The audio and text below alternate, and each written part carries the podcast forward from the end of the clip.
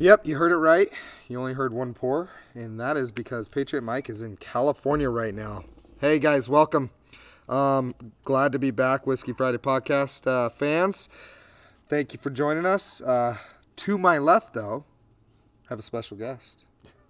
I'm uh, Mike's substitute. Hi, my name is Rob. Glad to be here. Yeah. We talked about facial expressions, right? Right. Getting animated. Hey, dude, Patriot Rob is back, everybody. Welcome, Rob. Thank you for coming back. I'm, I'm super excited uh, you're here. Got some good stuff Yeah, to talk about. while. It has been a while. It's been a good minute. But uh, tonight, got some fun stuff to talk about. But first off and foremost, uh, thank you to Speedway Liquor. Um, tonight, I am drinking uh, Yellowstone Select.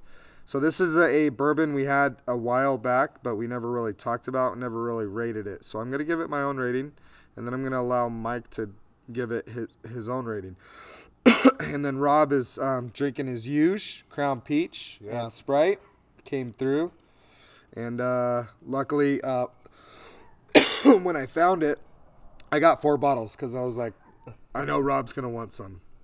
Yes. But speaking of Crown Peach, um, Speedway is stocked up. Okay. Well, So if they got some, but I went and bought four bottles. So give this a quick rundown and then we'll get straight into the topics because we got an early morning tomorrow. We do. We're going golfing with the ladies tomorrow morning. So, um, so seventh generation family distillers, Yellowstone Select since 1872.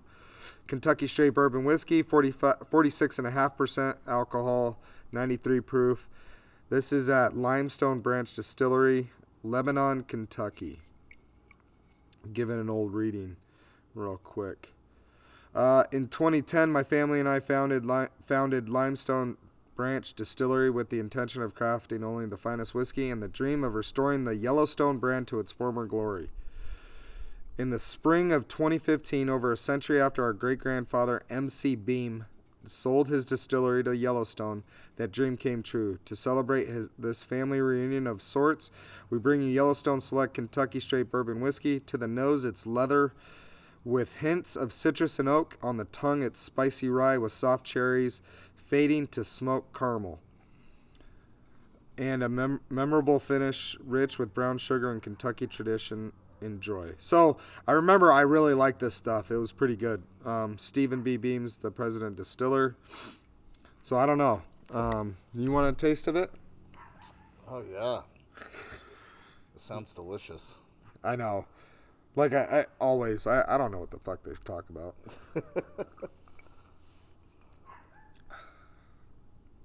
it's a burner. All right. Let me take a swig here. Oh, you can taste the uh, The- rich, I could taste the leather. the rich mahogany. What kind of wood is that? All right, Tastes like the leather-bound books. leather bound books. I, I taste leather, shoe leather. I'm sure I remember. It's actually pretty good considering. It's better than the ink lead lead slingers, lead slingers. Oh yeah, that stuff, yeah. you know, you clean the paint off the walls with. I like that stuff. Uh, what What's funny is uh, what is, what is it when when you're reincarnated? I was actually reincarnated as a human, but I do remember this from my previous life as being a dog and chewing my owner owner's leather boots. Yeah. That brings me back to those Oh, memories. the Red Wings. the old Red Wings.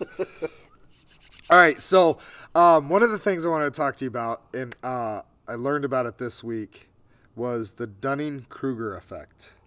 Have you ever heard of that? I have not. Okay. At So, least I, I, I, mean, I don't know. I mean, I may have heard it, you may have. So maybe I'm, not by name. I'm know? gonna read the Dunning Kruger effect, and I just learned about it this week, and it just it made so much sense because it talks about in the Bible, God says like um, the ignorant won't hear facts and stuff like that, and th- this comes to play. So, um, social psychologists David Dunning and Justin Kruger came up with this, but the Dunning Kruger effect is basically a hypothetical cognitive bias stating that people with low ability at a task overestimate their ability, Okay. right. Overcompensating. Yeah. overcompensating. So, as described by the two uh, psychologists that I talked about, the bias results from an internal illusion in people of low ability and from an external misrepre- misperception in people of high ability. That is, the miscalibration of incompetent stems from an error about the self, whereas the miscalibration of the highly competent stems from an error about others. It is related to the cognitive bias of illusory and illusory sub- superiority and comes from people's inability to recognize their lack of ability without the self-awareness of metacognition people cannot objectively evaluate their level of competence. The effect or Dunning and Kruger's original explanation for the effect has been challenged by mathematical analysis and comparisons across cultures. So basically what this talks about is ignorance versus confidence right? There, there's people with so much confidence out there that they just know they know they know that when it comes down time like to talk about facts in in things and pretty much is facts are stingy right they don't budge they just don't move right because facts are facts Okay, you you saved this just for me, didn't Yes. Because this is my shit. This is right here. down your alley. Oh yeah. so so when, I literally. that's why I was like kind of this, like yeah. I, I knew in your heart like you had a rough week, you had a long week, and I knew like possibly you weren't going to make it, and I was willing to push this to tomorrow night Yeah. because I really I wanted you a part of this conversation. Well, you got my attention. So so this is, this brings up this whole thing about why liberals are the way they are. Okay, I can see where you're going with that, but let me elaborate this on this Okay, a little bit okay. because this is my shit right here. Okay. So, um, you know, I'm not saying this to brag. I'm just the facts are the facts. So, IQ wise, I'm a literal genius, and so I study. One of the things that I had to learn very early was uh, because I didn't find out what my intelligence level was until just like seven years ago, and um, and as I learned how to use that um, gift and how to um, number one, I didn't want to squander it, but number two, I felt like I had like a sense of responsibility. Um, and, and plus, it's just who I am. I just love to help people. You know what I mean? So I feel like God gave me this gift. I need to use this gift to make an impact on people's lives. It's and- not being cocky or anything like no, that. no, no, right, You're- exactly. I mean, I'm, I'm just one of the quotes. This is my quotes on my emails. You got facts, you got fiction, but it's perception that's real, and those are the facts. I know what it is, but the other thing is, is uh, fortunately I've been blessed with a high EQ, which is emotional intelligence, which we can go down that rabbit hole another time. But when it comes to, um, you know, I, in coaching people and leading people, all my employees, whatever, in the, in the history of my 20 years in my career, I have run into these people that, like it, dis- it describes, where they're low ability, but they super overcompensate that ability with just this false sense of, of uh, reality. well, they think, it, real simply, they just think that they're more than they really are. And so, what I would do is I'd sit here and I'd analyze these people and I'd think to myself, whoa, you are not, how do you even think you're this good, right? And so I had like this, well, when I was younger, before I realized, you know, how much I could, you know, I guess have an impact on their lives when I was younger and irresponsible, I felt like it was my duty to let them know that they're not what they think they are. Yeah. Of course, that never worked. But then as I got older and and uh, you know I've had all this training and all this stuff now, um, I've realized. And one of the things that my teacher taught me was, you're a one percenter. She says. She says you're a one percenter. And so you have to understand that 99% of the world doesn't see it like you do. And so when you're talking to someone that's, you know, average or even sub average IQ, they're going to have these characteristics that they think they're more than what they really are. Mm-hmm. Some of them do it as an overcompensation for insecurity, and some of them literally they just live in a fantasy land that they really think that that's how it is. And she says, as you teach these people and get them to grow and try and mold them, don't bang your head against the wall because a lot of t- you're going to have to get to their level. And she says, and with this gift that you have, there is a sense of responsibility that comes with that. And so it, I laughed because my son, he's he has the same IQ as I do, you know. And so I told him er, when, as I, uh, you know, raising him was that same superhero quote, you know, great power comes great responsibility, right? Because he was an adolescent teen and using it just man, the guy's sharp with his words, you know what I mean? He could really cut you deep. But, uh, so, anyways, help, it helped me understand that when I'm trying to teach someone how to do something or, or train them, and I'd get frustrated because they wouldn't get it. You know, man, why, why isn't this guy getting it? You know, and so what happens is, in a way, it creates a maybe not a sense of insecurity for me, but it, it creates a sense of you actually start to question yourself. It, you know? It's doubt. You know, it's like Yeah. I mean, a lot of times it's it's tiring. It's tiring, and I, I as I'm telling you the story, I have this one person in mind that, I mean, I put two years into training this guy, and I tried every angle. I tried. The guy was not self-aware at all. I mean, he'd snap his fingers at customers and do all kinds of weird behavior, and then when I'd call him on it, he'd be like, "What are you talking about? I didn't do any of that." And I'm thinking, you want me to pull up the cameras, man? you Yeah. know, you know, and uh, but but they don't have that self awareness, not true self awareness. They live in this false sense of reality because the, it's like this. Everybody's perception is like a fingerprint. We all perceive the world in a different way. And so if you take someone, you're a very intelligent man. So the way you see the world and the way you process information, the way you read people, the way you pick up on body cues, all that stuff is vastly different than someone that's just floating through life. Yeah. You know what I mean? And um, I mean, just go to Walmart at 11 o'clock at night.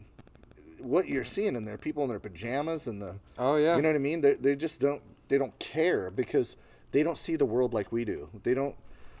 You know, don't get me wrong. I mean, I've probably been to Walmart. in My uh, maybe not, but you know, Not in those pajamas. you understand what I'm saying. But so, anyways, I, My Teenage Mutant Ninja Turtle pajamas for home. But I but this year this the way that broke down and I, I'm gonna read it again and I'm actually gonna dive into it because I was literally talking Yeah. today with one of my managers and he's a super intelligent guy probably a one percenter as well Yeah. but the thing is he's a super introvert and I'm a super extrovert Yeah. and so what this guy does is he just kind of hangs back in the shadows Just watches everything. and just watches everything but and he doesn't give a lot of input but when he talks he's he still hasn't learned how to control his emotion. Mm-hmm. You know he hasn't learned how to you know be stoic and then use the right timing and respond versus react. What he does is he sees someone being an idiot and then when he's had enough he just lets them have it you Yeah. know what i mean It's not a screamer a yeller or anything like that but he just calls them on their so his bullshit. EQ needs to get built. Yes, Yeah, and that's yeah. exactly what I talked to him about. You know, he doesn't have a lot of that empathy. Mm-hmm. He's super, super intelligent, and so that's actually what I was coaching him about. You know, learning a little bit because your IQ is just what you're born with. You can grow your EQ. Yeah. And uh, so I talked to him about that, but it was really I had just such an intelligent conversation with the guy, and um, I, we talked about some of this stuff and how to coach. We got a we got another guy that works for him, you know, underneath him that is not the most intelligent IQ, but he's very intelligent EQ Yeah. and to make it worse, he's cunning, and I mean a high Machiavellian, uh, you know, master manipulator. Yeah. But he's high EQ, so he knows how to use his tone, his body language, his facial expressions, and his uh, tears or whatever, and he just manipulates people. But it don't work on me. Yeah. you know what I mean, and it doesn't work on this other guy. But I can coach him because he's a words of affirmation guy, so I know how to kind of pump him up or whatever. But this manager I was teaching, you know, spending some mentorship time with about this employee he had, and uh, where he's at with it, he's still at the beginning stages of learning how to use his intelligence. So he's the guy that's the one percenter that just doesn't have the patience for the other 99. Yeah. And I said, that doesn't work. Yeah. You know, you've got 30 employees. It's going to be a miserable life. I- It's I- yeah. absolutely will be a miserable life. Yeah. And so that's how it was for me. Once, once obviously I've got seven years of training under my belt now, so Yeah. you know I've learned quite a bit. You're going to bring this effect up to your teacher? I am. Yeah. I am. Yeah. And uh, I, I bet she knows about it. Oh, I guarantee you she does. Yeah. She's she's absolutely amazing. But it's interesting because you sit and you know, as you analyze people, you look for. I mean, insecurity is obviously the easiest thing to read, um, but some people. My wife and I had this conversation last week. She says, "I don't understand how some people are just blindly confident." And I told her, I said, it's because they're not intelligent. Mm-hmm. They're not self-aware, so they don't care. They don't have the, they Well, just float through well, life. And, and here's what happens, right? Is so you have this overly confident person. They're opining, right? right? Okay. And you have another overly confident person. They're opining. No one can get through to each other because it, the only people that can get through to the these people are the less than one percenters, right? The the high IQ, high EQ. There's not a lot out there It's that not- have the like. There's a lot of high IQ people out there. There's a lot of high EQ people out there. It's rare to get both. It, it's very rare to get Yeah. both, and to get both, you that that means that this person you know how to get through to that person, but then you also have the patience to get through to that person, or at least try. It's very difficult. So you have all these people that are overly confident because let let's face it, right now, fifteen percent maybe of of the let let's just go U.S. population, kind of just are in the middle to where they just don't care. They're gonna walk around. They're gonna do this. They're gonna do that. They're gonna live their life. They're not So- gonna let people get on. So I call those uh, worker bees. worker bees. My yeah. mom's a worker. So maybe bee. maybe it's higher than fifteen percent. Yeah, oh, it's greatly yeah, higher, yeah. probably yeah. But then you have a high percentage of IQ, EQ. But then you have people that just are, are blindly. I, I really feel like these people that are affected by the Dunning Kruger effect are low IQ people. They are absolutely. They are low IQ people. See, what happens is you got the low low IQ, but then these those people that live in that sense of like, I call it fantasy land. That's like my Yeah. go-to. They end up being high IQ, but they use it. And the Machiavellian was, uh, you could take a test, a Machiavellian test, but it's it's the power of your manipulation and how much you use it for selfishness or what some would even say evil. Yeah. And so you got these people that aren't very smart, like you know they're not very self-aware but they're constantly trying to work you over you know what i mean and unfortunately that's like i mean con artists that's you know but then again some of your best con artists are actually high in both So, do, okay, yeah, you, you're you're right about that. Now, that was where this was going. Is the media, um, government?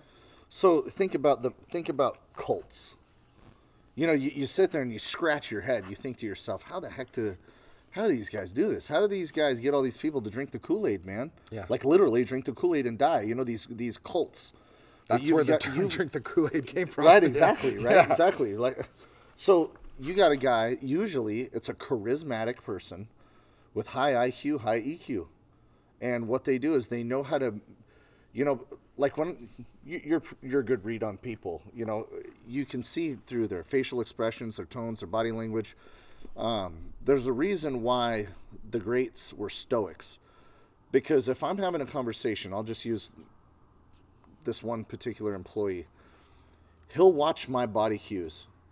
He'll tell me a story and watch how my body cues are. And as I change my body cues or my facial expressions, that's where he goes with his story. That's how good this guy is. But he's not very intelligent. He, he's been a survivor, he's had a pretty rough upbringing. And so, because he's so emotionally intelligent and empathetic, He knows how to read he people. knows how to read people well and so he knows how so i just sit there like a brick when i talk to him i don't give him anything because you can't these these manipulators are so good at reading your facial expressions and and how you're sitting and all that to manipulate you and um and that's what's even scarier about them is because a lot of those people don't even know that's right it. They're they're out of the like they can't. They're not self aware. yes that that's they're right. doing that is just how they've lived like you said they're a survivor Right. that is how they survived their entire lives so so anyways you got these guys that like lead these cults that actually are intelligent and what they do is they prey on the lesser mm-hmm. and and because they're such high eq their emotional intelligence so high they know how to manipulate people and they can do it just with precision because they have the, the IQ to go with it. And usually high IQ comes with good strategy. And so they know how to get these people to do, you know, whatever they whatever they want, like drink Kool-Aid and die. The remember the was it Hale Bopp Comet cult or whatever Yeah. it was? you know, pretty interesting stuff. But uh, this is the, the what you read is um, is something I deal with on an everyday basis, and it's it's strange to listen to you read it because it's a literal calculation I take in my head with every person that I coach or or anything because you always got to try and find out if they if it is a false sense of um, I guess it's it's like a false sense of not security, but maybe I can't really think of the exact word, but you know the people that you just look at and you think, "Oh, this is it for you." Yeah. you know, it, but they're happy, or sometimes they're not. But but So- like I said, I always call them the worker bees. My mom's a worker bee. She's a lady that has worked 40 hours a week her whole life. She's lived paycheck to paycheck, and she's totally good with it. And that this is why I brought it up is because of the the Daunte Wright shooting that just happened, and uh, this is where the um, the female cop. I, I did you see anything about it? I, I, know did. you've I watched at- the video. So she yelled taser, taser, taser, and all this Yeah. stuff. But it's all right. It, terrible, terrible accident, right? Yeah. But the first thing that the the people that have this agenda want to do is to bring the emotions into it and Right. say white cop, black black kid, Right. and that's what what they're basically doing is that they want to opine on people their their opinion, right? They they want to throw this down because they know that they what what they don't want to deal with is the facts. Because like we said, facts are stingy. They don't move because that's exactly what they are is is their facts. So what they have to do with those facts is exactly what you're saying is change those facts into the perception That's right. that this is the fact Right. is they're changing that perception and what they do is they use this because they're overcompensating for their lack of ability to get into the facts and what they got to do is use emotion over anything So so think about emotion. So we have so emotions like energy, right? Yeah.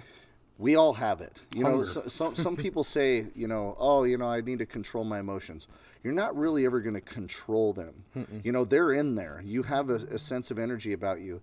But so when, you know, as I'm teaching people to like, you know, work on their temper or, or mostly it's like uh, reaction. Don't be reactionary. We respond. We don't react. We respond. And and then i teach in that space. That's where we transform our emotion. Yeah. but the thing is is the emotion so the emotion's in there. We all have it for the most part and um, but what happens is is if you think about anything that's really ever been driven like any war that you've you know that has of any past there's a sense of passion there. There's a passion that comes you know that you bring about this energy and this passion to drive forward. Well the media i mean i've had 7 years of training on human behavior and i think i'm pretty damn good. But these people have taken it beyond what i can do and they've learned how to take the power of suggestion the power of perception and bring about passion out of people. Mm-hmm. And so they bring about this passion, but the thing is is the most think about the emotion that gets you most reactionary. Now, if you're happy, are you reactionary? Oh, maybe. Maybe when you're you know, you're walking through the mall and you see a pair of shoes you really like and you're happy, you know, you might be reactionary and buy them, you know, you might might be impulsive, right? but you know it's not like you don't do anything real too stupid you know like that but if you think about any kind of emotion that's been reactionary that you that brings about the most energy is anger and so what happens is uh, these master manipulators in the media they know how to bring about anger because if you bring about anger that's where passion it, it literally is just like star wars and the dark side. You know what i mean? Like you know the light side is controlled right? They teach control they keep but on the dark side it's passion let it go and let it Yeah. destroy everything right? And so that's what happens. The media the the the more pissed off they can make you, or the more nerves they can hit with, you know, the other propaganda that you've been fed over race or, you know, rich or poor or whatever the case may be, that sells. Yeah. That sells. And then what happens is they get a reaction out of you. And so you. They, they get these people to stick it to the man by burning down their own house. It's the craziest thing I've ever heard. Yeah. But the media loves it They're, because they they're don't give a just shit they're destroying us. buildings that say Black Lives Matter on them. That's right. That's right. So so you brought up Star Wars. That that is exactly what why the dark side wants to get these like let's say a Luke Skywalker, right? They either A want to kill him when when they're a child or B take them when they're a child to teach them the anger side of it. That's right. It one, once the Luke Skywalker learns how to control the Force, he is now a danger to them. So now you got this guy with the Force. Either a he you can control the emotion or transform it, Transform it, right? right? Or B he's going to use that force for anger, where the most energy is going to come from to destroy and kill. And that's I mean that's literally I mean you you brought that up perfectly. Yeah. You don't see people that are in a good mood punching holes in walls. You know, you don't see that kind of No. thing. You know, and and so I mean, it's just I think Star Wars did a great job. You know, metaphorically, but the thing is, is I bet most people don't even No. realize what that is. Yeah. But I do. Yeah. And um, you know, I've had many conversations with my son about it. But you know, it, the media. You talk about master manipulation. You know, that's what they do. It's like they'll, they'll do anything that sells. You know, they, I've seen this hashtag floating around lately. Follow the money. And man, that is just about as true statement as Oh, it yeah. gets. You know, follow Yep. the money because Yep. you follow the money, and that's Yeah. where the passion is. Yeah. and that's where they, they know how to do it. I mean, Yeah. You know, ah, it's. I'm glad I don't have a Facebook anymore. I mean, even Instagram's starting to get bad these days. You know, it's it's a crazy, crazy world we live in. I, I really, see, I'm so glad I, I kept this for you. no, I really am. I feel like I have so much more to talk about, but I don't even know where to like, you know. Well, I mean, one one of the things is, um, so I I really saw this because uh, what was it? Uh, Dan Bongino and uh, Geraldo, of all people, right, had a had a little debate, and Geraldo was like, I've spent 30 years, 40 years reporting on cops, you know, spent time with them, went to their funerals, went to some weddings, went to some celebrations, retirements, blah, blah, blah, blah, blah. Well, he, he tells Dan Bongino, who Dan Bongino's was a cop, Secret Service, probably had some of the best training ever with weapons and all this stuff. Well, Geraldo said, I have a solution for, for this not happening ever again. Usually a cop wears his gun on a dominant side, right? You're right-handed, you wear your gun because you boom, you draw it, you're good to go. Yeah, but you, You wear your taser on your left side. right? Yeah. So he goes, switch it. So that way, the cop dominantly is always going to their taser first. Okay? Sounds okay. Is that what Geraldo said? Geraldo said that. Oh wow. Okay. So Dan Bongino, who has been through this, goes, "That's the most." I he goes, "I don't even know how to respond." He goes, first, let me tell you this, okay? If your dominant hand is your right hand, and you're gonna shoot your gun, now you have to cross draw. So you have to put your weapon the other way, because now you have to pull it, and you got to cross draw. Okay? He goes, "It sounds good." But now, let's say bad guy tackles a cop. Weapon, 9 mil, is pointing, the handle is pointing towards the bad guy for him to pull it. And guess what happens when he pulls it out? It's pointed straight at the cop. He goes, You want more cops to die? That's how you get cops to die. What Geraldo say? Called him a son of a bitch. Oh, of course. Good. Geraldo got his ass beat by that. uh I think it was like an Aryan Nation guy, whatever. Like beat Geraldo up. It was like 30 years ago. No, something. I didn't. I didn't Oh yeah, like scratched his face. It was crazy. Oh, yeah. You don't remember that? No, I don't. I'm a little older than you. Oh, two years? Come on. You should you should look it up. Geraldo got his ass beat. It was like a neo-Nazi or something But like that. I mean, not that I support. Could by could it means, but- possibly have been a setup to make him where he's at today? Eh, who knows? Because that's probably what made him blow up. But you know, talking about this, you know, I Didn't Richard Simmons get his ass kicked in an airport? uh, he might have. I have no idea why He's I thought pony. of that. He's a pony. I don't even know why I thought of Richard Simmons. it's your guy. I saw you working out to his videos. Ah, you see your. Peloton, You should see me running on that thing. I've got shorter shorts than him. chasing after him. Uh, Fuck you, Richard Simmons. My shorts beat yours any day. You know, uh, I I mean, I love this stuff. I, I love you know trying to teach people and coach them. And uh, it, to me, when I see someone reach a whole new level of self awareness, to me is just it's very very rewarding. Yeah. But uh, but I do even even still to this day, you maybe I take it like a challenge. Like man, this guy he's talented. He's what gets me is these charismatic types, guys that just have this sense of you just like being around them. And then, uh, and then when they're not self-aware, it's like the most di- like just disappointing thing. And you try to coach them and teach them, and but I'll tell you, I used to get frustrated. I used to, you know, want to just pound it into their head. You know, why can't you learn this? You know, and but once I realized that you can't win them, man. You can't win them all. It's it's Yeah. gonna be really rare, and you can only dumb yourself down so much. And that sounds bad, but that's really, you know, kind of what you got to do is slow down, and it's almost like coaching a kid. You got to crouch down a little bit, you know, but mentally. But, well, uh, and we we've talked about that too. You know, almost almost like in in essence being on a pedestal and having to come down on the on a level playing field to talk to people. I sometimes I I don't know if this like saying exactly what I said it, it's difficult to follow, right? As you're reading it, it's difficult to follow that for oh, most people.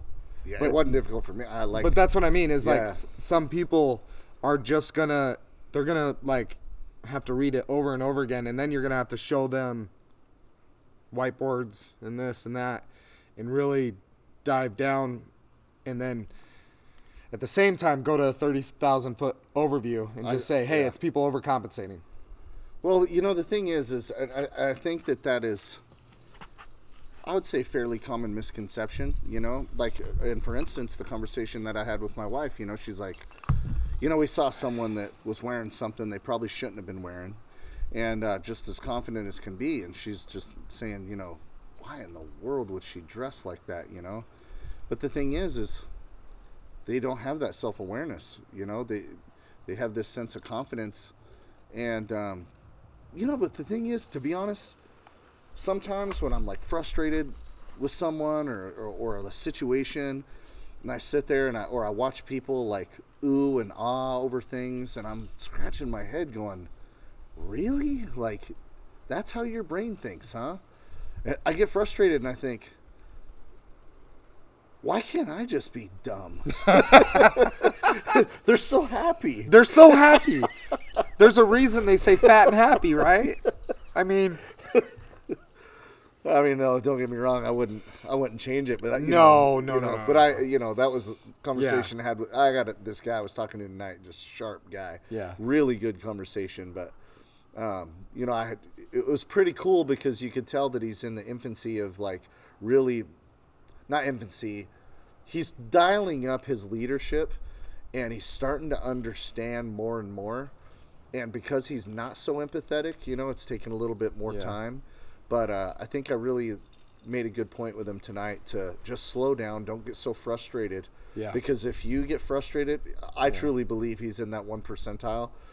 You know, I think that uh, you know, I told him you're going to be disappointed a lot if you Yeah. put these kind of expectations. And just because someone floats through life and they're happy with this, you know, sense of confidence that seems ridiculous to you, it's not ridiculous to them and their perceptions their reality so you got to respect that you know you do you can't you can't you can't save Yeah. them all you know you can't try to It's a it, what what you're talking about is like when you see someone hit a paradigm shift is probably one of the best things for Uh, for, for people with like um, a high IQ because I, I know wh- when I'm mentoring and I I'm like teaching and I'm I'm and you basically said you know light bulb clicks on. Yeah. But when you um, and, and they get it, that that's a good feeling.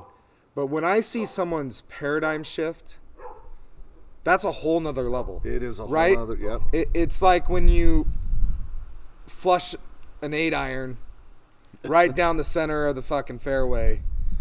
I, that, there's something about that feeling, right? That Yeah.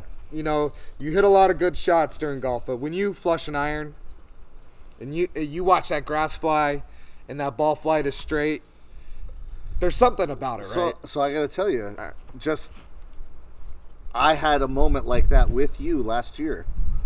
We talked about gaining perspective. It was at my house, and I could see, I could see your your mind open up to perspective. We really got deep about perspective. It was it was uh, Memorial Day last weekend or last year, and um, I feel that ever since then, you have this like starving to know and gain perspective. Yeah. And that's to me, that's Yeah. like what I live for. You know, I was talking to the team the other day and I said, uh, I was talking to a guy I work with that it's he's a good leader, he's a great guy.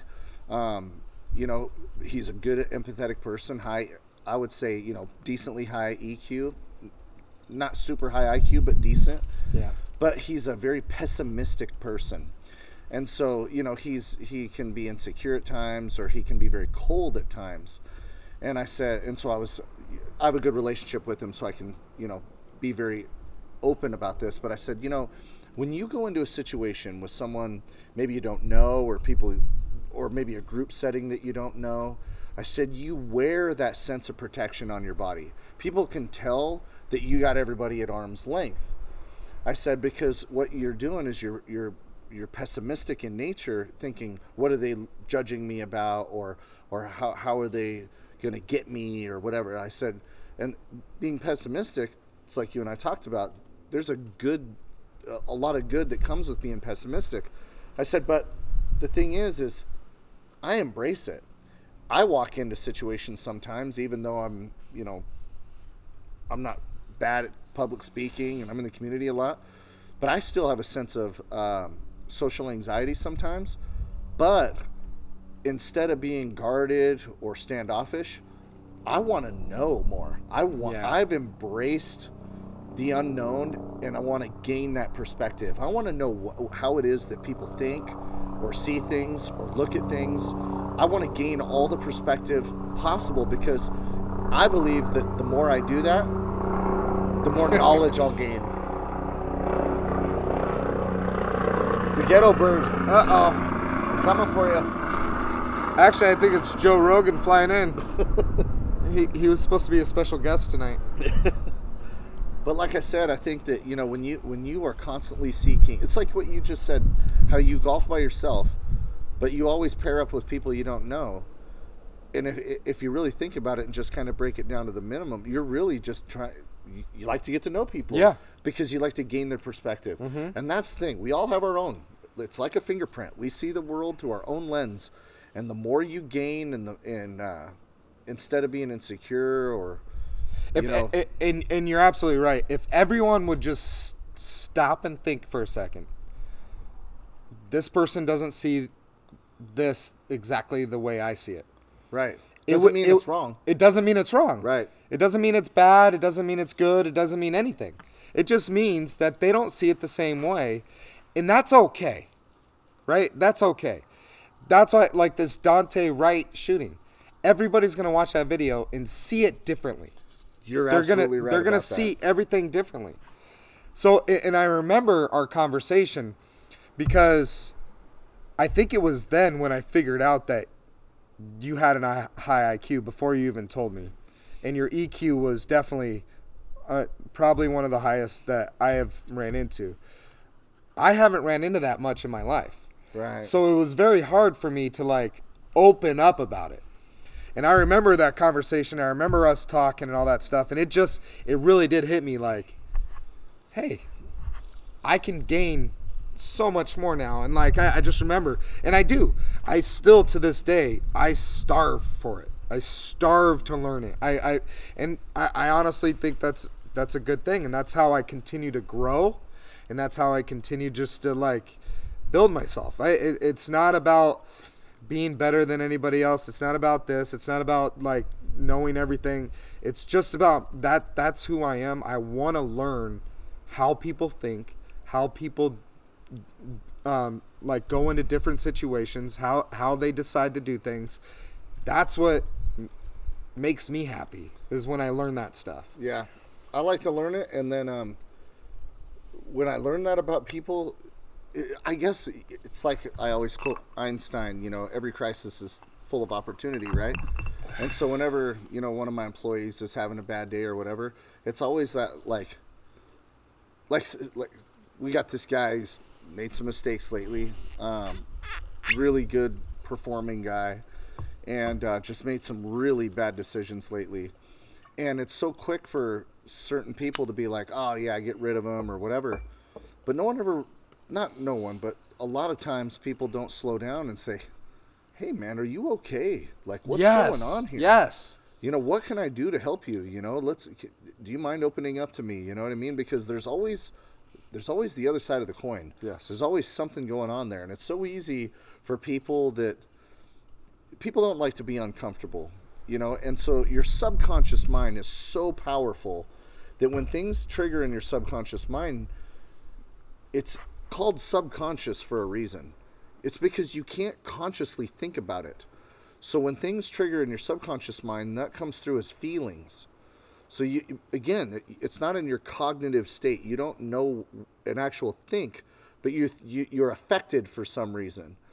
And so for me, when I feel affected, when I'm like, oh, like I pump the brakes and think, why do I feel this way? What do I got going on? You know what I mean? But so many people, and it's hard to teach this. This is, I think, this is the difference between high EQ and non. Is I want to slow down and think about it. Like, why do I feel this way? You know, I'm talking to this guy and he's giving me excuses, but he's saying something that's really rubbing me the wrong way. And so when I feel that, I want answers you're never going to get answers if you just tell the guy get out of here you know you're an idiot or what you know mm-hmm. like not that i would ever put up with that kind of leadership you know in my place anyways but it just to me when you feel in that affected state you absolutely need to pump the brakes and start thinking. And uh, so if you think about it when you're dealing with somebody that's in an affected state like that they may not even be aware of why they feel that way. Most of the time they don't. Yeah. And so again, I feel that it's my responsibility in the you know the training and everything that I've had to try and help people through that. A lot of times, it's just like a kid that gets that maybe comes from a bad home or the parents are fighting or whatever. These kids act out.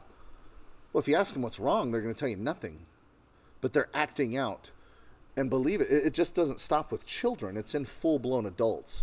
And so when you got a guy that ain't acted right or whatever, there's something going on there. Yeah. And so if you can somehow figure out how to help them with that, you know, that's what that's what gets me going, man. To to really help someone through something. And and basically what you're talking about is when when you find a bad situation or something that could be perceived as bad, as look at it more uh, in an opportun opportunistic way, because I, like you like you brought up with the kids, right? Daughter couldn't be crying. And instead of me getting honor for crying for no reason, I don't know why she's crying. She doesn't know why she's crying. But I, what I do now, instead of like getting upset or anything like that, slow her down, get her to pump her brakes, catch her breath. Hey, tell me what's bothering you. Tell me what's wrong. I'm going to look at this as an opportunity to, to teach her a lesson because obviously her emotions got the best of her. What, whatever it was, whatever it may be. It could be something dumb or it could be something actually that was worth, you know, getting freaked out about. But now I could teach her about whatever situation that was and teach her, hey, all right, next time this happens, try this. Try this. Try this. Or something to that effect. That's a child we're talking about.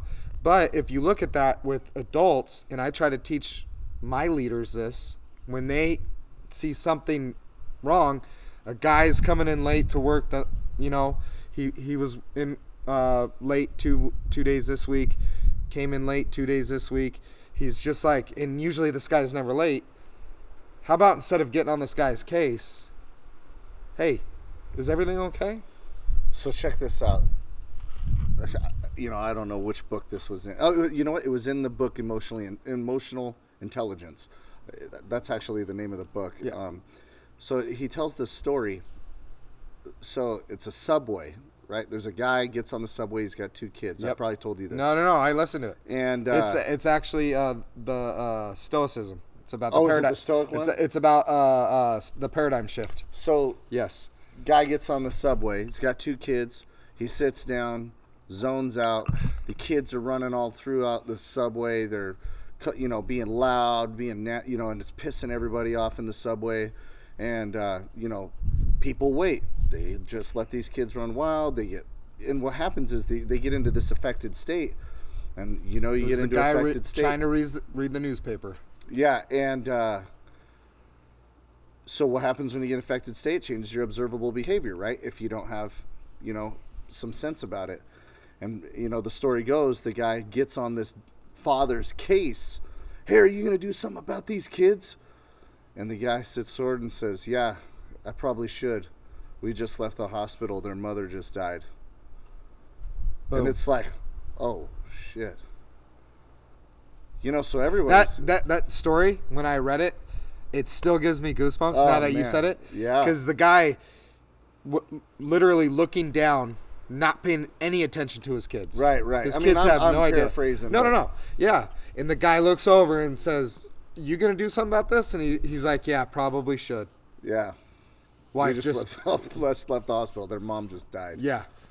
You, you know, and then of course that guy feels like an asshole. You know, and you know that it's just a good example of.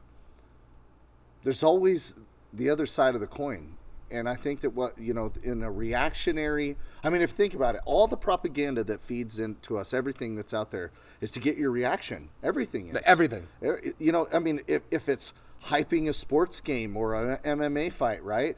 Dana White, every time he goes on, hey, what's up, everybody? It's to get this reaction. It's reactionary culture. That's what sells. It's what sells. It's the passion. It's the, and, and that's what sells. And so what it is is it is now embedded into our minds that's just the culture that we live in. Mm-hmm. And so everything's so reactionary that no one ever takes the time to slow down and respond, or even address the situation, you know, with some empathy and say, hey, man, you know, like that situation. I is as much education as I've gotten on human behavior.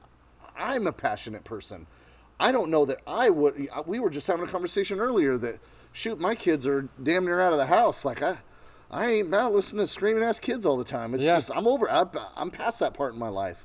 And so I can't even say that if that happened and I was on the subway that I wouldn't be irritated. Now, granted, I probably wouldn't say anything, but it might be a little irritating. But you know, what if what if society changed that a little bit? What if, what if the propaganda wasn't crammed down our throat to get reactions all the time and you know pin us against each other and create all this hate? What if we actually looked out for each other and made sure that we were all right? That's what they don't want to happen. No, it isn't because you know then we It come takes- together. Well, it takes the government out of power. right. Yeah, and it- actually brings up the. Um, I don't. I don't know if you listened to our podcast two weeks ago. It was the um, something project. Ah, God dang it, man! I can't think of the name. But basically, what it was, and this is another one I wanted to talk to you about. They did a project like 40 years ago. So they took, um, they put eight people in a room, two interviewers, and eight people behind a table. They were all subjects. Seven of them were in on the project, knew about it. You did tell me about this. One guy wasn't. Right. And they did the line test. He answered the first question like, "What? What are you fucking crazy?" But it but it showed that togetherness. You know, one person speaks up, makes makes a couple more feel a little bit more confident. Two people speak up, makes four more people It's actually confident. the story that I think about when I refuse to wear my mask. Mm-hmm. Come on, people, let's band together. Yeah. Where are we at? Am I the only one? All right, I'll put it on. what do you mean I'm getting thrown out? Yeah. No, I, it, it's the truth though. It, it is. It, it's so true. Is that that the propaganda is to keep people separated. That that is basic nuts and bolts down to a T. Is the propaganda is to keep people separated because together we would we, the government would barely exist. They wouldn't get anything they, they could have. everything they do have. It would all go away. I just I, and we can go on and on and on and about that, but I really like where this conversation's been going, man. I, I Uh, this to- is to circle back to the uh, you know the, what that I forget what, you, what it's called already. the Dunning But as you- Kruger. I, I sent you the text of the of the site, so you can as you it. were reading it, it was literally what I think about a lot of the day, every day. Yeah. Because I mean, I'm in the business of reading people, and um, and I, and it's just something. It's taken years of training, and um, No, it's tough. And it's I, tough because- I'll even tell you right now, it, it's really tough for me not to get to that affected state so fast. It is, but you know, the thing is for me is, it's in my nature to give and to help. Like it's just who I am. I mm-hmm. I want to help people. You know, I want to make sure everyone's good. I'm, you know, me.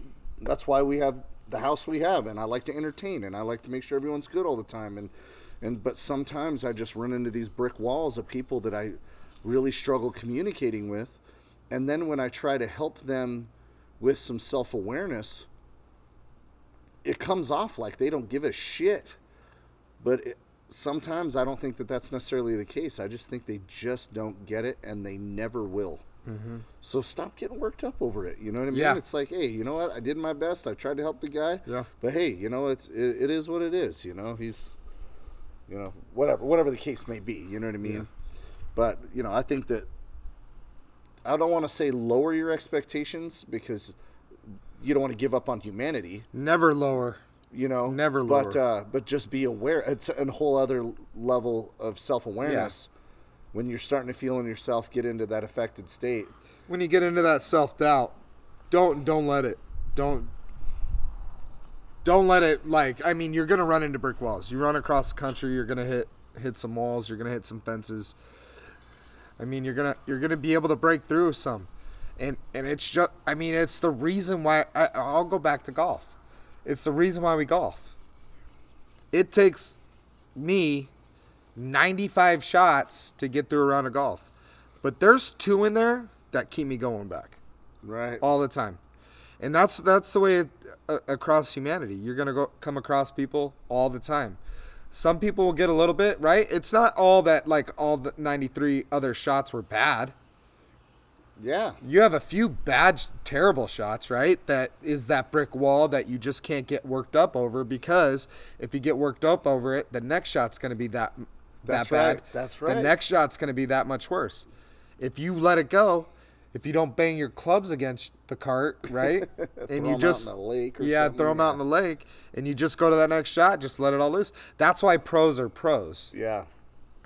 That's why that's where psychologists come into play. Good psychologists right? Is they they've learned that they know they can have more better shots because they have they've learned that high IQ they have learned that high EQ they've mastered them both. They they might not even be as intelligent as you are. But yeah. they know how to they know how to use them both to their advantage every time. She she says okay great. So you got this intelligence. She says yeah it's higher than mine. But what i've got on you is uh, education experience and i can be treacherous she says. She's great man Yeah. you know. But uh, great conversation. She's helped me tremendously and uh, you know i still i still see her every single week but um, I don't know, man. You, this is the type of stuff that gets me going because, it, you know, a lot of times it's difficult to get deep down the rabbit hole with human behavior. You know what I mean? I it just and but a guy like you, you you love it just like I do. Yeah. You want to learn. You're sponge. You want to learn everything. You know. And then what happens is is that you get out in public and you want to like. like try you know Who's like- my target? right yeah, yeah yeah, I got him. But that that is honestly what I love about going out and golfing by myself, and then getting paired up with a random old guy, or a couple young guys, or whoever I get paired up with, or whatever happens, is because for one, when I meet someone brand new, I don't give a fuck what they think about my golf wise. Because if they're if they're pros, they're, they're not golfing at El Rio or Los Lagos, Yeah, right? right. Okay, so and most of the time they have Michelob Ultras in their in their sack or whatever. Yeah, they, they smuggled in beer just like we Yeah, yeah. One guy had flip flops on today. I mean, I, so I, I don't care how they golf. So now instead of golfing with you, who I'm competing against always, Yeah, you I don't care about my golf shots. Yeah, you golf better. I golf better. But for two, I get to learn two brand new people I've never met in this world. I get to learn what where they're from, who they are, what they talk about because what I do is I listen. And I sit back and I'll I'll throw questions in here and there just to get the conversation going. And then I just kind of navigate through it and I I've, I just sit and listen and I learn people's traits. I learn more behaviors cuz like you said, perception is a fingerprint. Everybody has a different perception. That's right. Everybody does. I don't care if if I met two guys tomorrow that were 45 years old, been best friends since they were four four years apart. Those two would have different perceptions on the world, Yep. And I would And their relationship changes their perceptions, but it's never the same. It's never the same. No. Yeah. So that that's what I love is because these these two guys, I don't know how long they knew each other. It seemed like they knew each other for a while, but they could. I mean, me and you have known each other for a good couple of years, but we out on a golf course to a random guy, we would seem like best friends. Right, right. So who knows how long they knew knew each other? But it was just it was funny because the conversation would be going, and then I'd throw a question out, and I'd hear two random responses. This this guy said something different. This guy said something different, and it was just kind of like cool sitting back and listening and just observing. So if anyone could do anything better, observe, listen a little bit more, and step back. I mean, and and like Rob said it perfect. Don't control your emotion, transform it. Transform it. Yeah, it's there. It's there. The It- it's always going to be there. Yeah. What? Two things my mom, what even from a young age, told me not to pray about, is one, to be able to control your emotion better, and two, to teach me patience. Because if God wants to teach you patience, He's going to put you in the worst situation ever to teach yeah. you patience Yeah. and he's gonna be like, "Hey, this is what patient patience is, right?" And then control your emotion. You can't. It. One of the things we we talked about in my um, old veterans group is um, post traumatic stress, right? And we talked about it from a military standpoint, but this goes all all factions of life, um, regardless of where PTS came from. I just read a really, really good article of something that is extremely efficient at curing PTSD. But So that's funny though, because what we talked about is you're never going to cure it because post traumatic stress happened. right, So one of the biggest things with post traumatic stress is are what you call the triggers. Okay, and these are things in your emotion that will bring out your affected state immediately. just wait till I tell you what I read. Okay. so, one of the biggest things is learning what your triggers are and dealing with them. So, one of my things was is when we went to the um, that concert. Uh, who did we go see? Which one? The the country concert? Yeah, Oh, I don't remember. I, I, don't- just went for you. I don't know Yeah. those people. You were singing the words. I'm like, I have no clue who this is. I can't even remember his name. hey, Chris and Brittany liked it. All right? Yeah, they did, They yeah. had a blast too. uh, but anyways, um, one of my things when I got back from Iraq was being around crowded groups. I hated it. Couldn't stand it. Never understood why. wasn't wasn't there emotionally intelligent uh, intelligence wise to even understand it. I wasn't even self aware.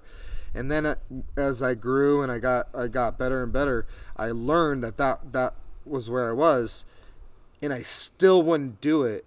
And then finally, when I finally built up my EQ enough to be able to be like, all right, I know this is going to bring my affected state.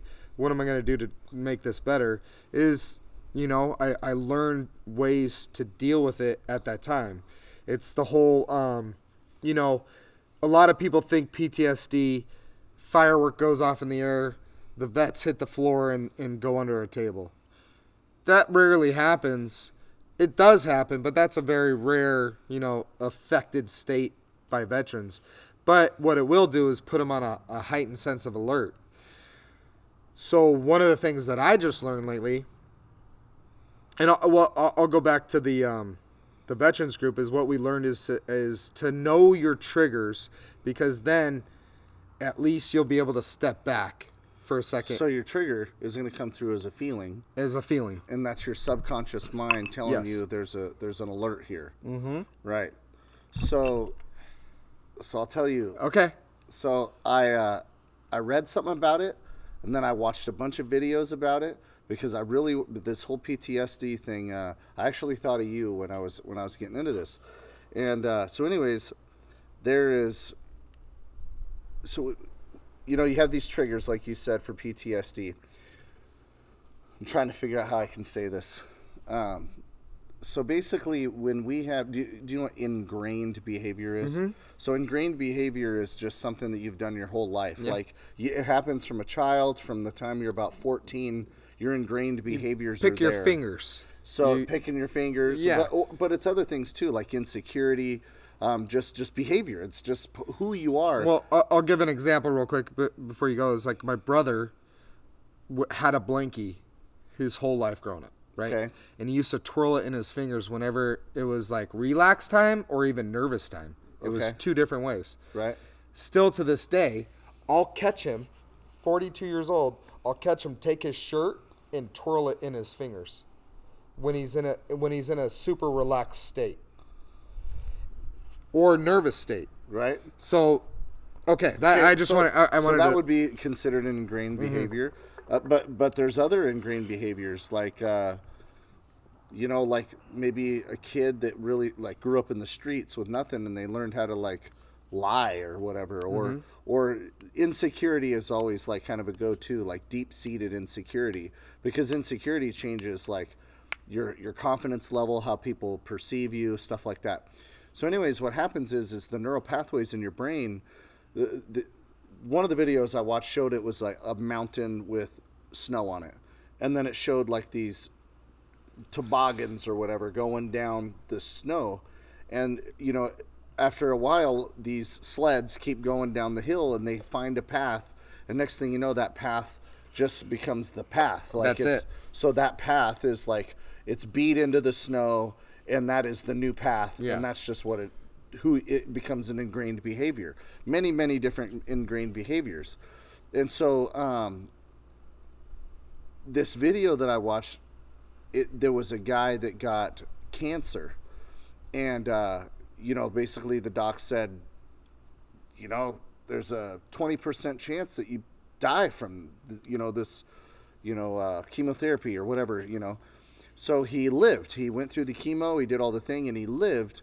But because he lived in a constant state of fear for Yeah. so long, he had this fear that just he that he was always scared he was going to die. you talked to me about this. I did. much. Yes. Yes. Yes. And Keep so going though. so he had this sense of fear that he was always going to die, and um, so that's that's one example.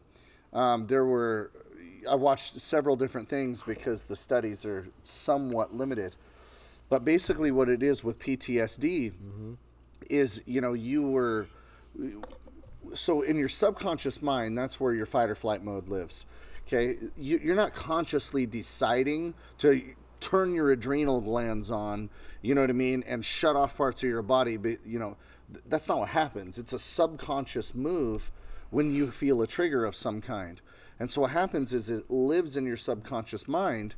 So cognitively, when you see something like you're approaching a bridge at a certain thing that mm-hmm. looks just like a bridge that you know maybe some you lost some friends in Iraq to, you don't get triggered like oh shit I'm in trouble. You know you don't think that way. It's not in your cognitive mind. It comes through as a feeling, and then it kind of ruins your day, right? So your subconscious mind is so powerful the only way that you can really get into the subconscious mind to create this sense of healing is the same thing that this guy did when he got, you know, to overcome this constant fear. And that was to take psilocybin, which is the active ingredient in magic mushrooms. And so I was blown away by this. I thought because I read some somewhere where people uh, take microdoses of mushrooms to overcome anxiety, Yeah. and it's the only thing ever proven to 100% cure anxiety. Yep. And um, and so, anyways, I watched these videos on PTSD, and what it is is uh, it, they they give psilocybin, you know, um, like I said, the active ingredient in mushrooms, and they are in a controlled environment with like a coach of some kind, and they give them this drug, and then as they go on, you know, the trip or whatever, they talk them through it. And what happens is, and so I watched videos of, you know, they put they put electrodes on a brain, and then when you, you know, there's certain areas of the brain that don't typically communicate with each other. You know, I, I'm not sure which ones don't, but you know, you got your amygdala, your hippocampus, your free, uh, prefrontal cortex. You know, all these different things. The ego s- section of your brain, the sense of self. Some of these parts of your brain cool way down, but your brain Which Donald Trump's is huge. huge. but your brain, parts of your brain that don't typically connect to the other parts of brain on a on a normal basis, they start connecting. And so I watch these videos of the brain just lights up like a Christmas tree, and everything's communicating with each other. And at that point, you can, under the right coaching, you can tap into that subconscious mind.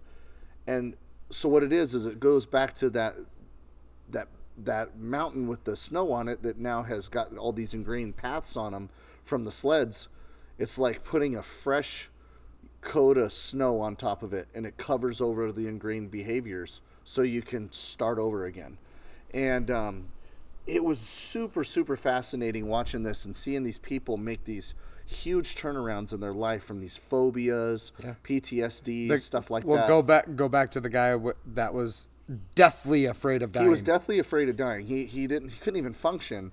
And you know, after being treated with psilocybin and in a controlled environment, he he said on one of his trips that he you know, imagined himself dying and that it wasn't that bad.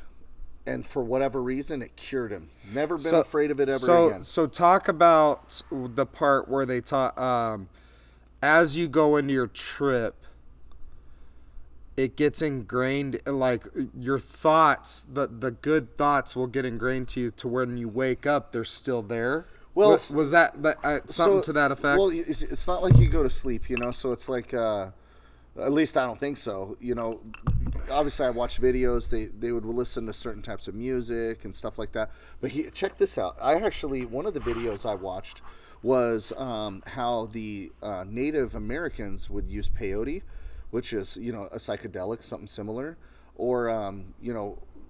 It showed. It shows showed to find their path of enlightenment, right? so, but it, it was. But the thing is, is they were under um, protection, if you will, of the shaman, right? If you watch, mo- you think, oh, Uh-huh. you go to the shaman. The shaman gives you the psychedelic. Well, Mm-hmm. it's Young Guns, right? You know, like. Uh, uh, he he gives everybody peyote and they all go do their own thing, but Yeah. he was like the administrator. But anyways, like if you if you look at like Native American cultures or whatever, there's always a shaman, and the shaman is the one that helps them get there.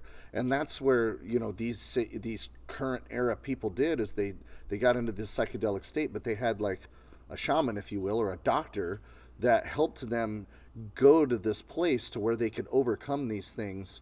And um, when they you know they they go on this trip or whatever, they go to sleep and then they wake up the next day, and um, these behaviors are erased from from Yeah. you know it, it's just really wild you know it's super fascinating because you know in terms of you know helping people that have really been through some shit you know that have PTSD or or you know people that one study it showed people that wanted to quit smoking they they did a you know took psilocybin never smoked ever again because they had the intention to tell their subconscious brain where your cravings and all that come that they don't want it anymore and that was it Boom. drink people drinking alcohol just very very fascinating stuff and uh, i'm curious to see you know if uh, medicine is going to be able to use those things you know later on down the road as you know they become more legal Well, I mean, well, we can get into that whole subject. Yeah, too. yeah. I mean, with the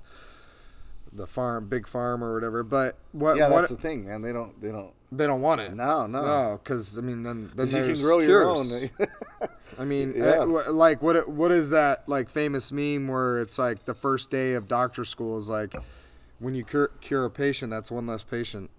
right. That's right. So, um, one of the I, I I've been going back into the uh, post traumatic stress. I I don't add the D because uh, what we talked about in my veterans group is like when you put the disorder on it, it makes it seem like you're fuck it, fucked up, which it's not because basically what PTS post traumatic stress is, is is is a normal reaction to an abnormal situation. So the human body's bred to be a certain way and, and when you put yourself in abnormal situations what it does like what it does in iraq is and this is what i learned is it wasn't the bridge situation that gave me pts it wasn't your watching your buddy get shot or um, a, a, a normal like uh, just a, an iraqi family getting blown up or whatever it was that's not what gave this person PTS. What what happens is when your brain is at a heightened state of awareness 24/7 for a prolonged amount of time, it automatically creates those behaviors like what, what you're talking about. It it digs those sleds super like whereas a toboggan normal toboggan you would need five to go down this path five ten toboggans to go down this one path to create a formal path, a a you know a legitimate path, to where this one weighs ten times heavier than a normal toboggan. So Just cuts it deep. it cuts it deep. So and then what our subconscious does is it takes the biggest thing that happened and says this is why I have it. So the biggest thing that happened to me was the the bridge thing. But every day wondering if you're going to die, wondering am I going to go home? Am I going to do this? I'm going to do this. Uh, it is cutting deep and deep and deep and then subconsciously I'm going to one one instance that happened and saying that's why it ca- what caused it. No, it was a full year in Iraq that caused the post traumatic stress, but it, it's it's those certain things that like you can do to learn to deal with that affected state. In that, in like what you're talking about, that psilocybin, all that's gonna do is like, hey, we had a snowstorm last night. We got to create new paths. What are you Yeah, gonna do? yeah, yeah. How are you going to create this? And like you talked about is doing that psilocybin, what we were talking about and like what you were telling me, you have to go in with certain intentions. Absolutely, yeah. That's everything. Every one of these things said. Yeah. They- it- one of them said the three P's. It says the people you're with, the place, and the um, and the purpose.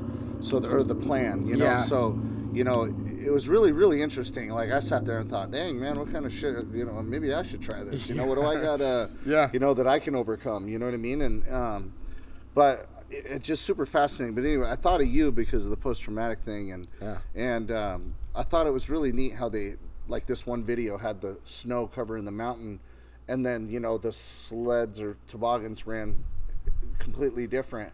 Um, I absolutely, I absolutely love that analogy. Yeah. that is such a good analogy. no, I thought so too.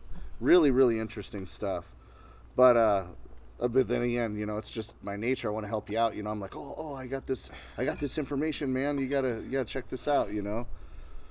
Well, But I like the fact that you're self-aware enough to know, and and I tell you, most people they don't, they get into affected state, you know, and they don't, they don't, they just react. They don't even think. But you know, you're using that, you know, awareness. Like, okay, here I, I got feelings here. What's going on? I need to slow down. And we slow down, and then you get to that rational, you know, decide to be rational or irrational, and make sure that you stick to with rational. Then it doesn't change. Well, I mean, it always changes your observable behavior, but you definitely don't want it to go south. No. You know, you want it to No. get store into your co- that- your cognitive process. he- that, hey, I got this. here's what happens, right? Is um, most veterans, and this is what's sad, right? Is it's been put as a stigma that PTSD is a bad thing. Thankfully, we have people like you know um, the guys from like Black Rifle Coffee. You have Jocko Willink. You have the Drinking Bros. Um, you have a lot of these veterans that have had have uh, become something and become some somebody, and they've brought awareness to a lot of veterans like myself that will listen to these guys and say, "Hey, just because you think you're mentally fucked up, you're not mentally fucked up. This is a normal reaction, right?" So, like, one of the things is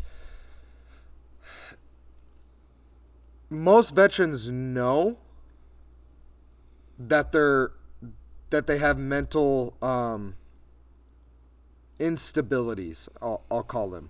I don't want to call them disorders because they're not disorders. That's doing it a disservice. But they know they have mental instabilities, but they've never had a place to turn to to learn to deal with them. So basically, what they do is they drink. And what we've been talking about, that circle, right? When you have that affective, uh, affected state, your emotions come out, and you have the choice at that point in time your observable behavior changes, and you have that point to become rational or irrational. And when you drink, it is that much harder to become rational. That's right. So basically, what happens is these veterans, they drink, right? We all know veterans are, are drunken assholes, whatever. But when you don't know how to deal with an affected state, dealing going to that irrational observable behavior is so much harder. It's already harder for me when I get drunk to deal with an affected state. You've seen me. Sometimes I get emotional. Sometimes I do this, but I've I've really been able to reel back that in my my my sober time, so that way in my when I'm, you know, had my whiskey or whatever, to pull back that affected state, to pull back that irrational behavior, make it more rational and then something we've had the, those discussions about, like, hey, we're too drunk right now. Let's deal with this tomorrow. Right, right. You know, not a lot of people can do that. That's right. And I, my, if I had a goal in life was to make sure that every veteran could be able to get to that that point in time, because most of the time veterans, domestic violence, kill somebody, hurt somebody, whatever, it's because they have never been taught that this is it's okay for one that you feel like you're mentally fucked up because it it's fine. Everybody feels that way at certain points. But let's teach you how to deal with this when you when that affected state comes out and your observable behaviors start coming out in you. Let's learn how to deal with those. So when you get into that irrational state of your of your affected state and then it, your observable behavior turns into you know a bad temper or or what you know destructive behavior what happens is that's where it starts to perpetuate and the fuel is the insecurity yeah it's just fuel oh so yeah the insecurity yes. just fuels this perpetuation of the problem but and then what happens is is that becomes ingrained behavior yes and so now you got a disaster on your hands yeah. and you got to figure out how you can break and change that that observable behavior that is now perpetuated and driven by this affected state, right? It's just constantly. It's that certain, you know, it's right. a downward spiral effect. So, so Yeah. here you got a very good intention, right? Like you saying, "Hey, you know, I want to get a group of veterans together so we could talk about this, right?" But then this circles right back to the thing you started us off with, where you are intelligent enough, you have a high enough EQ, and your intentions are good. But there are those people that Mm-hmm. are suffering from, you know, post traumatic stress that are of the lower ability with self Yeah. uh, self awareness. That's a challenge. that's a challenge. It's that's huge. a challenge, and that's the thing. But so, so, so to put this in perspective, you have all the right intentions in the world. You have all you you know that you have the tools, the training, and everything you need to to appeal to these guys to help them really get through this, you know, hindrance in life. Stop the perpetuation of this observable behavior brought on by an affected state. Change their cognitive process but then you're dealing with it with a guy that has a sub average IQ that aren't self aware, but you cannot let that derail you from the vision. Because all it takes out of that group of 10 veterans is that one eight iron flush. That's it. One one guy. One guy. And that and, and once that guy gets it, his perspective is different than yours, and he may be able to the guy that gets through to that other guy Boom. because you couldn't. Because we all look at life differently. yes. Opportunity. Opportunity exists. And, and fuck, man.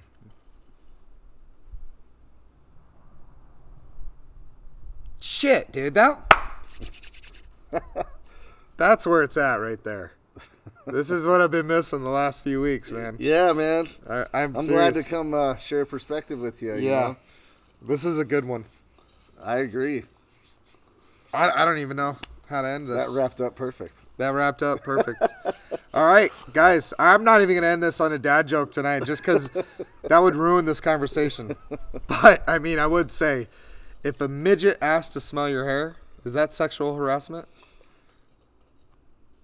Jenna smells my hair all the time.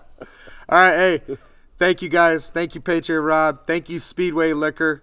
We'll see you next week.